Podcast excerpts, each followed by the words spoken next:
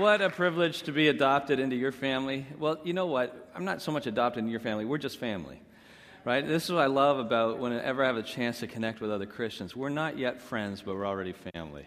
We don't know each other. I mean, we, we never, many of us have been in the same place at the same time together physically, but we start off as family. It's, it's, I mean, the only parallel I could think of would be as if you're, you're separated from brothers and sisters at birth, and then later in your adult life, you find out you have other family. And then you're invited to the first family reunion where you walk into this place where there's all these strangers, but you know that they're kin and that they're blood. And we have that kind of experience every time we get together with other Christians. So, this sense of, these are my people, even though I've never met them. So, the friendship just comes more easily after that when we know that we're family. At least it should. That's what Jesus prayed for in the unity of the church. I mean, once we got over killing each other because we disagree about things, then we were able to enjoy the family picnic. And can I just say, I love how you guys pray for other churches and keep them in mind. And, and we have a theology of the unity of the church, but it's a beautiful thing when our theology becomes practice and we actually begin to cheer for one another. And we've been cheering for you. We love what's going on here at C4 Church. Uh, the series you're doing, We the People, fantastic. Yes, we've been, we got our eyes on you and we like we like, love what's happening. So it's a real privilege to be able to hang out with family today and just be family together. I want to talk to you today about something that's a fascinating paradox about being human, it's, and, it, and it helps explain some things about our Christianity and our identity in Christ as the people of God. And so as we, we talk about what it means to be in Christ, what it means to be the people of Christ. In, in, in this Sunday in this series, I want to just adjust the focal uh, depth of the lens and zoom out a bit and say, what's it, what's it mean to be human, first of all? Why does God want to redeem us at all? Certainly, He redeems us because He is love. He, he, what motivates God comes out of God, which is a beautiful thing to know because it means I don't have to worry about being good enough or smart enough or pretty enough or anything because God's love for me comes from Him. Like, like a, a, a, mother and a newborn child, it's not something she really has to work up to and say, I guess I could live with this person. Maybe this could. You know, there's a lot of debating when you're dating about whether or not you're going to get married. Is this the right person, do I think? But when you give birth to a child, you don't go through that initial awkward phase of, I wonder if I could. Maybe I should. This could be the right baby for me. There's just. There's something about your motherhood that just comes out. I do tend to use feminine analogies because I come from a fem- feminine perspective. I was raised with all sisters, and, uh, and now I am raising all daughters. So I am a man who's in touch with his estrogen. Having three older sisters was awesome. I loved it. Hand me downs were a bit of a drag in more ways than one. But, uh, yeah, it's the gift that keeps on giving that way. Uh, so uh, and so now uh, love and raising daughters. But you, there is and god is the father god with a mother's heart. He's not afraid to say you know i'm like a mother as well that, that just can't forget her kids. And even if a human mother could i couldn't. There's something about who god is. It just comes out of him. It's just there. It just is. And this is beautiful. And so his love for us is precious and we we are, we are wired to respond because he makes us in his image and his likeness. And so God redeems us because he just is. And also because he's made us in his image, he calls us valuable to him, precious to him. When you look at Luke 15, the three stories of the lost coin and the lost sheep and the lost son, in each case, the one searching is motivated, but what they are searching for is also valuable. The lost coin has value. The lost sheep has value. The lost son certainly has value. You, you have the one coming out of the one who is searching, but it's not as though what's being searched for is meaningless because we are made in God's image and in God's likeness, and so He calls us precious. But we're not only God's image bearers, we are God's broken image bearers. For we are those who have reached out to eat from the wrong tree. We have try to take things into our own hands, literally and metaphorically. And so we are those odd concoctions of being that are precious image bearers of the divine. And yet we are broken, we are sinful, we are misfiring.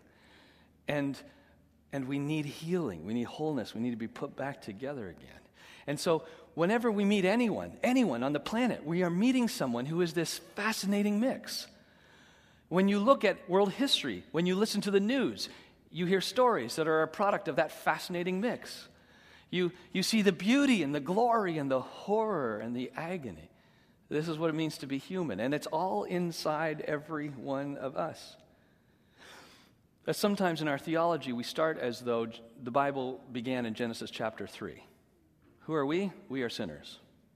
Well, first of all, the tragedy of our sinfulness is because we were made for perfection. We were made glorious, but we have fallen. And now the rest of the story is how in Christ he's putting the pieces back together again. So when you meet another human being, Christian or not, know that both is, is, uh, is in some way being reflected. When you think of who you are, both may be reflected. Uh, many of us relate to nature. How many of you, when you're in nature, that's when you feel like you come alive. You sense God. You say, There's something beautiful out there in the cosmos making this. This is nature does it for you. How many of you are like that? That's awesome. All right, so I don't relate to you at all, but still, I'm glad you're there. For me, it's the city. I love the city. When I am downtown Toronto, I come alive. The feeling of the concrete between my toes, the the sight of the skyscrapers eclipsing any sky, the sound of competing car stereos as they drive by, the smell of urine wafting up from the subway. It's just, I'm in the city, man. And it's, I, I, do come alive with people watching. There's just so much diversity. And, and for me, the good news is, is that we started in the garden, but we're ending in a city. Sorry, we win. Mm. So as we head, but there's a big garden in the city, so it kind of works out. So there is this amazing, amazing reaction we have at least those you nature folks. I get out in nature and I just think, uh oh, bugs. Right? But you nature folks, you see a sunset and you're like, oh. And it's not like you haven't seen one before. You know, it's the same old sun, different configuration of the clouds. Hello. There's some new, co- okay, that's a nice shading there. That's great. I see the sunset. I go, yeah, okay, I've seen one. You guys, though, you see it, you're like, oh, check out and you can be and if you're on vacation you're in another place then it's a, well it's a different foreground right? Different landscape but the sun's still but it's but still it's like you've seen it for the first time. Like ed get your camera get your camera get your camera. Look at that right? Well of all of god's creation the thing that most is infused with something glorious is humanity is you and those you will meet. And in christ he brings that together in a, in a beautiful reborn version of our humanity. But when you meet anyone, you are meeting that initial struggling, broken stage of that. When you see someone, I mean, really, if a sunset it was, is what gets you going, seeing another human being, young and old. And we have so objectified human beings. We like to focus on those who are what we would just see as physically or sexually appealing. But to, to look into the eyes of someone, young and old, uh, fat and skinny, and, and of all their diversity, just go, there's beauty here, there's precious value here, is a, a beautiful way to, to begin to appreciate who I am and who I am in Christ. In fact, take a moment and just look around the room for a second. Look around the room and make eye contact with other people. Strangers, this is going to be awkward. Go ahead and just look around the room. And ask God to give you that feeling. Stop looking for the cute guy over in row three. That's not, that's not what I'm talking about. Right? We should, it, wouldn't it be amazing if every time you walked into the room where there was another person, you were like, whoa, Ed, get your camera, get your camera, get your camera. it's a human being. You're so precious to God. And that's why Jesus has come to rescue and to repair and to bring you back to who you were designed to be.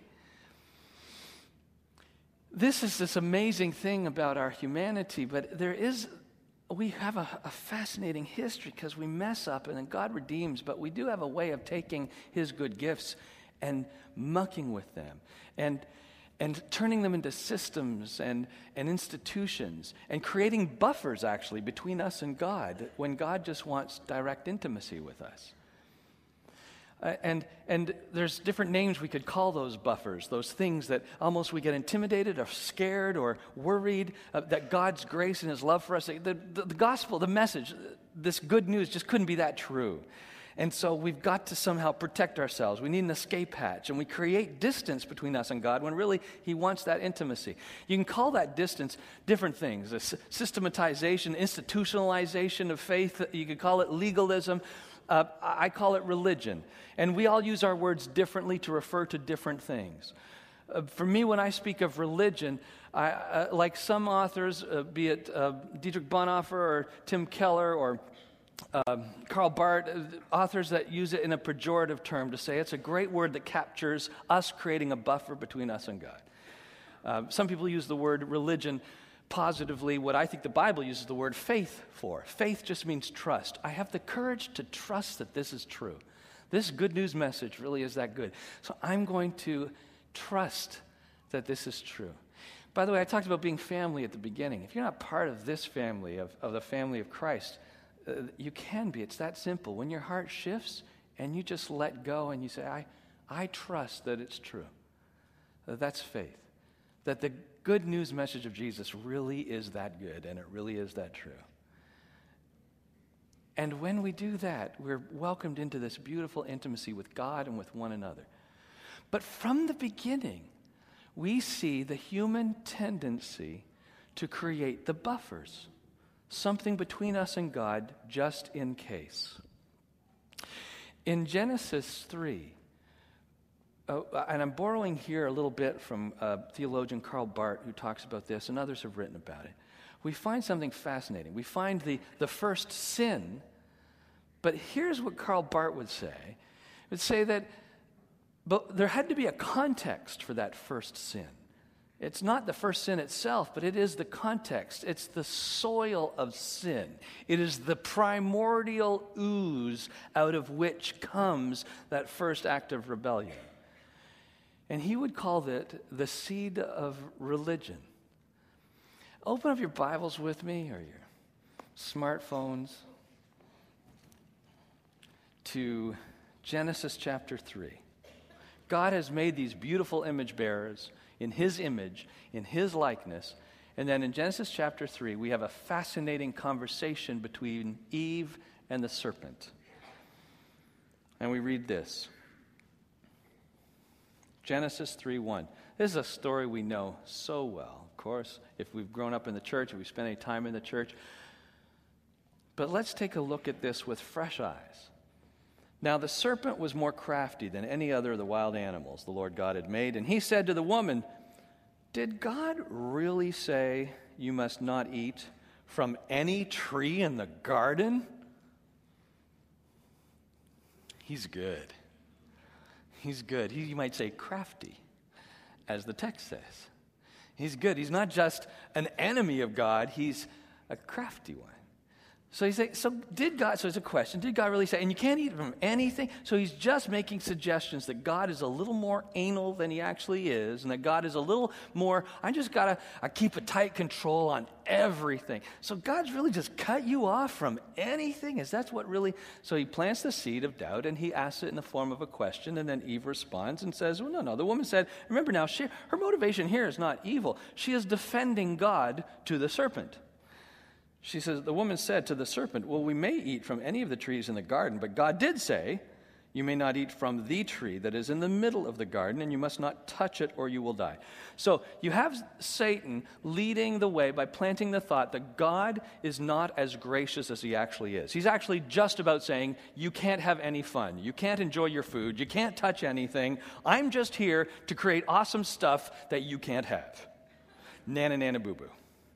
That this is, this is his message. And you will hear that message, and you'll, you'll sometimes buy into that message. God, why would you create this if I can't have it? Why would you give me these desires if I can't fulfill them? Why is it, it's your fault? Why don't you? This is the reasoning of Satan. And he comes to her, plants the thought she begins to defend him. No, no, no. It's just that one tree. And she says, It's just that one tree in the middle of the garden. You must not eat it. Oh, and you must not touch it or you will die. She says a little too much there. God didn't say that. Now, what someone pointed out is you have, in the sense, and we're just having fun with the text here, but you have the underpinnings of religion beginning. Because here's, here's what blows my mind. Aside from what Satan is doing to plant thoughts, there's something in the medium of the question and the answer itself that is creating the soil out of which sin can arise. And here's what it is blows my mind. This is the first time in the text where it is recorded uh, a conversation of people talking about God rather than to God, as though God's not there.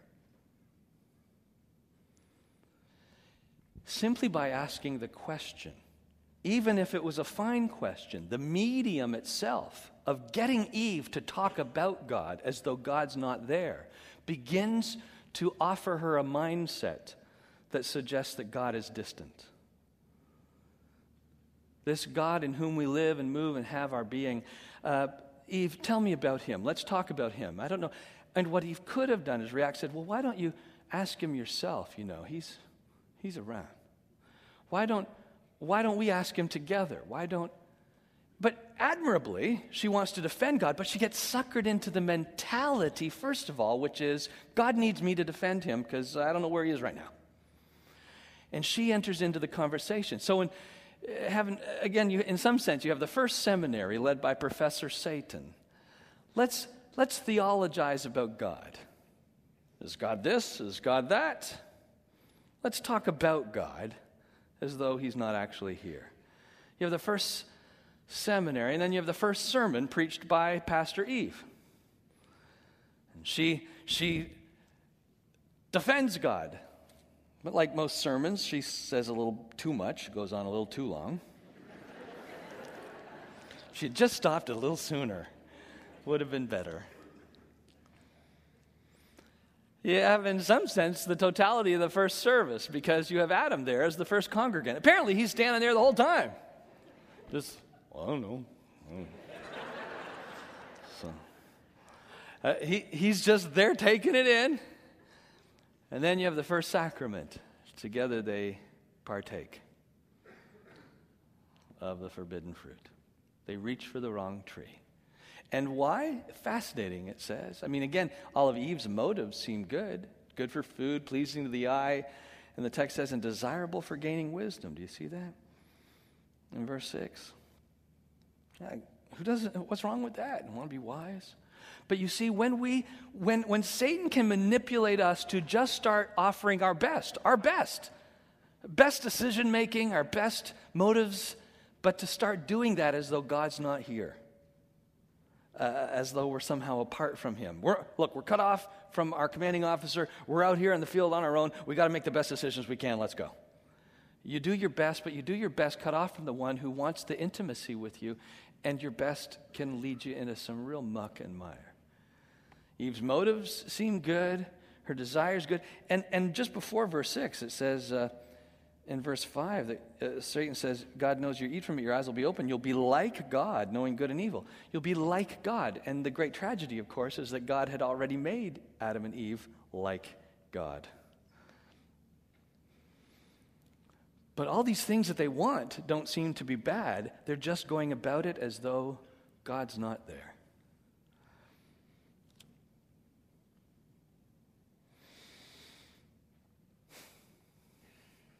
This, as some have said, would be the religion, in a sense, becomes the seedbed out of which we sin. Seeing how this pans out in Scripture as we move forward, uh, look at verse 15. The story, this is a setup for the story of Cain and Abel. Uh, verse 15 is when God God is now pronouncing his curse upon Adam and Eve and the serpent. And when he turns to the serpent, he says something fascinating. Genesis 3:15. And I will put enmity between you and the woman and between your offspring and hers and he will crush your head and you will strike his heel. It will cost him, but he'll kill you. He'll defeat you. her seed. That's who he says it will be, her seed. Now, this is all happening in the presence of everyone. Adam and Eve is there. Eve hears this. My seed. I am going to give birth to the one who will finally defeat this crafty serpent who will make everything right. And we have no sense that Eve would have known that this seed would have been multiple generations in the future. All she knows is that her offspring will be a part of this rescue plan of God. And so this helps explain the story of Cain and Abel in the next chapter. When Eve gives birth to Cain, her firstborn son, it would have made sense for Eve to think, This is the promised child. This is the one. It's my seed. And the, te- the text actually records her, uh, her joy and her astonishment. You see in verse chapter 4 now, chapter 4, verse 1, it says, and Adam, what does your translation say? Adam, mine says, made love to his wife, or uh, was intimate with his wife, or lay with his wife. The Hebrew word here, yada, means to know. And Adam knew his wife. Knew, nudge, nudge, wink, wink. Adam knew his wife. Yada, yada. Which uh, always makes me giggle when someone says, yada, yada, yada, yada. And I. what are you giggling for, Bruxy? Oh, nothing. And Adam yada, his wife Eve, and she became pregnant and gave birth to Cain. And she said, With the help of the Lord, I have brought forth a man. This is amazing. Really, the first birth. She didn't see it coming. It's not like she had seen another birth before. Isn't it kind of weird how we make babies? Where they come from? Come on, be honest. First time you ever found out, what was your reaction? Did, ew. It, it was ew, and then, really? Gross. Tell me more. You have this emotional push me, pull you, right? I'm like fascinated and it's yucky. Ah.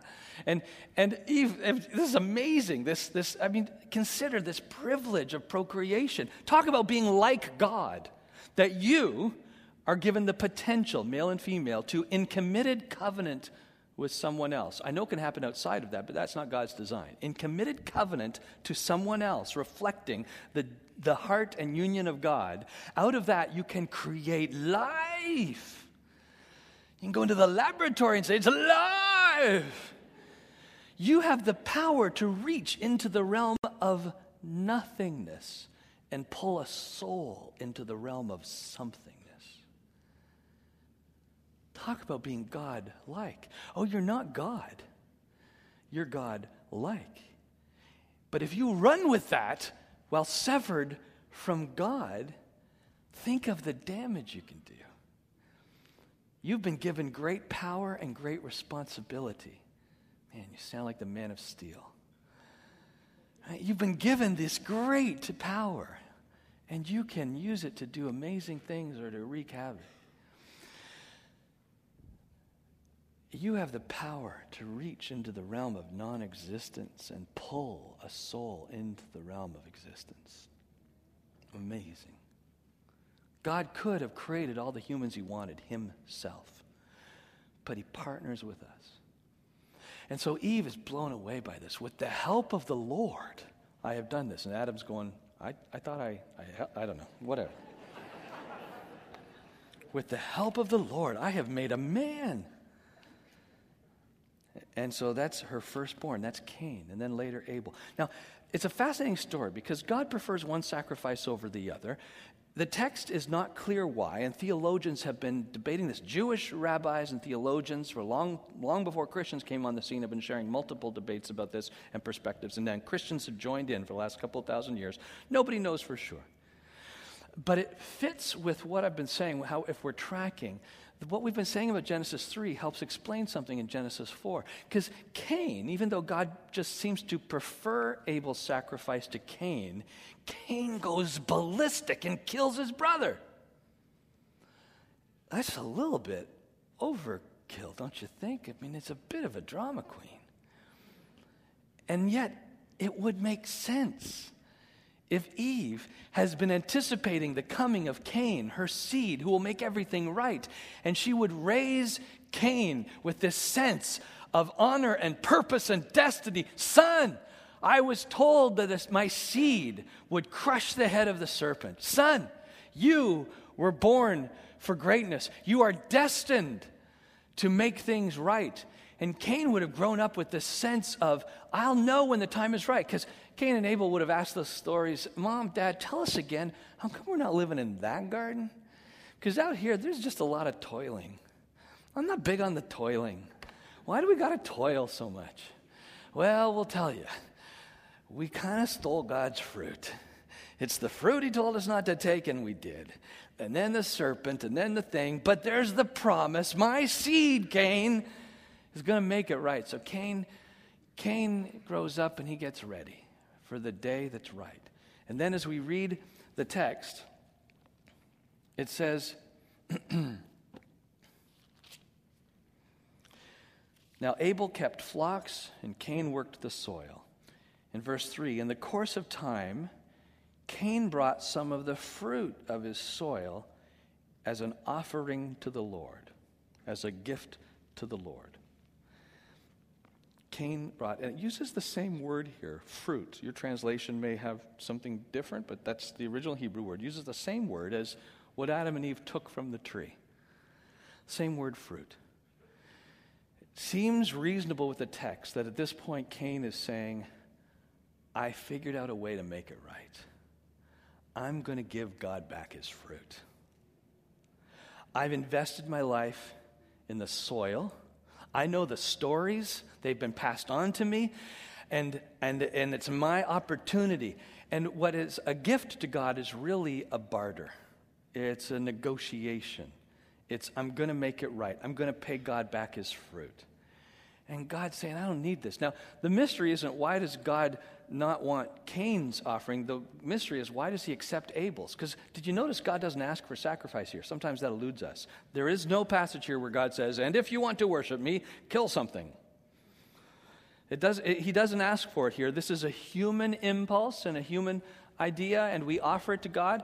And it seems as though Abel simply is doing this out of gratitude. There is no one for one negotiation. And God accepts it. Later on, he'll accept the next sacrifice will come from Noah after the flood and the rainbow comes. And Noah, again, just offers something. We have a number of different sacrifices leading up to Abraham, none of which are ever commanded by God. They're always the human impulse to offer God gratitude, and he accepts it. Is that beautiful. There's something about Cain's, though, that's more than just gratitude, it's negotiation. And his life's purpose leads up for this, and God says, No, Cain, no. And then as we read on, it says, The Lord looked with favor on Abel's offering, but on Cain's and his offering, he did not look with favor. That's it. No, no, mm, no, no, no, Cain, no, no, no. No, you don't, no.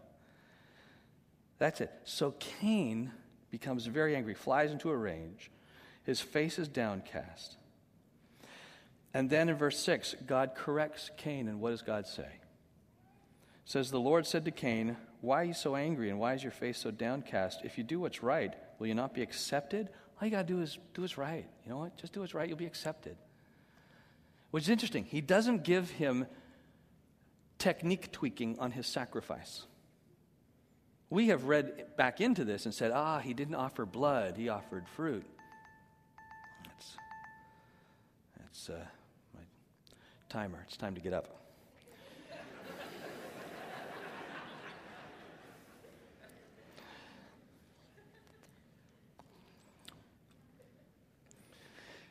he uh, Abel Abel just gives what he gives, and God God doesn't come to Cain and say, "Oh, it has to be blood," and say this, or it has to. He just says, "If you live right, if you do well, you'll be accepted." That's his message. That's all I really want, you know. Okay, you guys want to show your gratitude however you want, show your gratitude, but don't negotiate with me. You can't save yourself. You, you don't need, and, and just, just live well. Just live well. You'll be accepted. Because if you don't, sin is crouching at your door. It desires to have you. But you must rule over it, Cain. You, I believe better in you. You can do this. Cain is furious. His whole life has lost purpose now. He's not the savior of the world he thought he was. And he kills his brother. But out of this comes a rage that is also very indicative of religion. Uh, anger is something that we can struggle struggle with when we take our eyes off of God and the grace that He offers us and we start to compare ourselves with others and we say, Why have not my dreams or my visions been fulfilled? And why have I not accomplished this? And when can I? And I don't like, especially then if we see others accomplishing things or we, then it's, ah, I, how come? Oh, and, and that can often come out of a sense of looking out instead of looking up. This thing called religion can become the seedbed of many destructive things.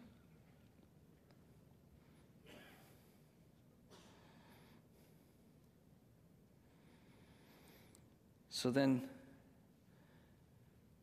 when Jesus comes, he puts an end to all of this. He becomes the final sacrifice.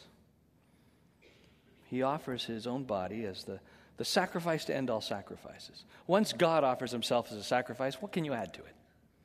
Really? How are you going to top that up? He's not only the sacrifice, he calls his body the temple, the temple where the sacrifice is offered. He's the sacrifice, he's the temple, and he's the high priest who offers the sacrifice. He's the, the whole religious system of his day summed up in Christ. He came not to abandon, but to, sorry, not, yes, he hasn't come to abandon or demolish the law, but to fulfill it. And he fulfills it all in himself. He becomes the entire system of salvation of the old covenant in him. And then he offers us this salvation as pure grace. He pushes the reset button on the whole thing and invites us into this, this beautiful intimacy. And I think of what the prophet Micah had said. Now, this is all through the Old Covenant, but here's just one example. Micah had, uh, had said this in Micah 6, 7, and 8. Will the Lord be pleased with thousands of rams, with 10,000 rivers of olive oil? Shall I offer my firstborn for my transgressions? Now he's almost mocking. I mean, how many sacrifices should I make in order to one up everyone else and please God? Do I offer the fruit of my body for the sin of my soul? He has shown you, O mortal, what is good. And what does the Lord require of you? Here it is to act justly, and to love mercy, and to walk humbly with your God. With your God. This is the beauty of why, as Christians, we do things like pray and praise. Because it reminds us that, while we talk about God, which is not in and of itself wrong. We should not talk about God as though God's not here. We should not pride ourselves in our own rationalizations as though God's left the building and he needs us to defend him. Rather, it is our privilege to be in partnership with Him all the time. So, yes, we have these conversations. But then we come back to talking to, not just about, to having faith in, not trying to build our religion out of which all kinds of sin can arise.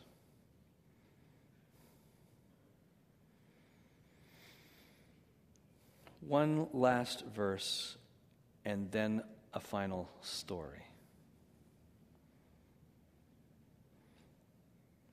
The last verse is in Thessalonians. It's Thessalonians, 1 Thessalonians 5. It says this Rejoice always and pray without ceasing. Rejoice always, pray without ceasing, and in everything give thanks. For this is the will of God for you in Christ Jesus. Now, those of us who are in Christ, we get it. Grace, grace has come to us. So, what's left to do for our own salvation? Now, everything we do is simply an act of rejoicing, an act of communion, praying without ceasing, and an act of gratitude. For gratitude is the only appropriate response to grace. Gratitude is the only appropriate response to grace. So we I understand from an outsider perspective, Christianity looks like every other religion. We're a bunch of people who have a holy place. We get together on a Sunday morning. We have a holy book we read from. We say our prayers. We sing our songs. We do all this stuff. Isn't that so that we can be good enough to finally be accepted by the divine? No. It may look that way from the outside in, but from the inside out, we realize that we don't do any of these things to become good enough. God, his impulse has come from himself to rescue us. We have been bathed in his grace. We have been accepted and redeemed. And now, all that's left to do is for the party to begin, to rejoice always, to commune, to pray without ceasing, to be grateful. And so, uh, we say this at the meeting house, and I say this to you. You are that weird bunch of people who get together every Sunday morning to celebrate the fact that you don't have to get together every Sunday morning. Christians are those people who love to read this book so that we can be renewed in the message that we don't have to read this book. This is not our system of salvation. This is our want to, go to place to get to know the person who has graced us. It's coming out of a heart of joy and gratitude, not the have to, the want to. We sing songs of praise not because when we sing enough, God will be pleased and let us into heaven. We sing songs of praise because we, we got to find creative ways to just let it out. Let out the romance. That's what worship is. It's the romantic part of our marriage with God. You know, where He says, you know what, I, why, don't you just, why don't you just tell me, tell me what you think about me? You know what, put it to music. I love it when you do that. And we said, God, I'm going to write you a love song. I'm going to sing it. And he goes, mm, mm, mm. Yeah, I love that. And, so we're romantic with God and we're celebrating this. All that we do as Christians, we do for celebration, not salvation. Because in grace, if we trust that it's true, God has click, dragged, and dropped your future into your present.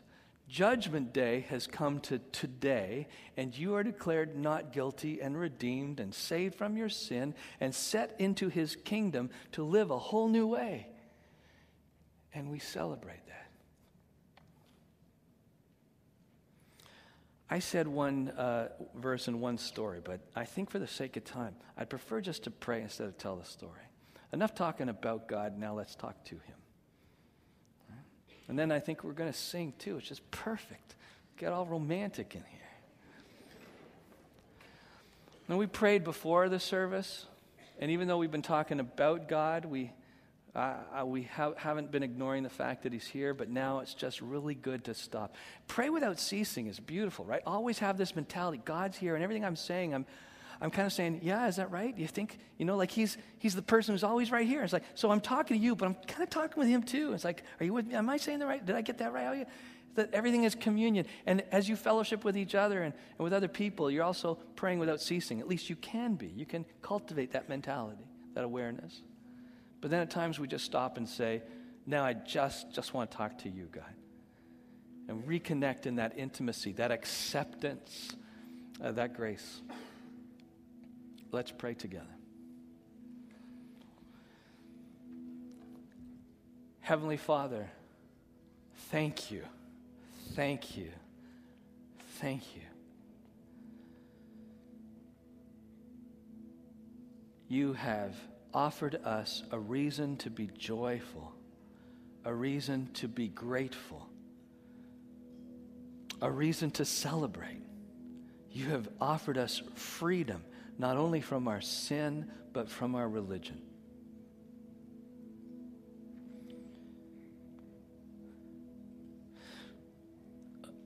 Father, I, I, I ask that you would forgive us for our sin, our selfishness, our, our wanderings. Forgive us even when we have meant well in defending you and talking about you, but in the process we just left you out.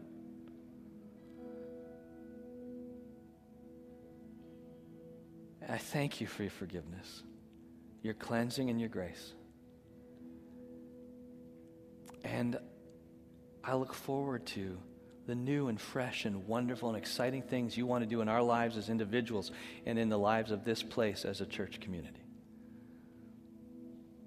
We look forward with anticipation to the beauty that lies ahead and the struggle that lies ahead and the challenge that lies ahead, for we do it all with you and with your people.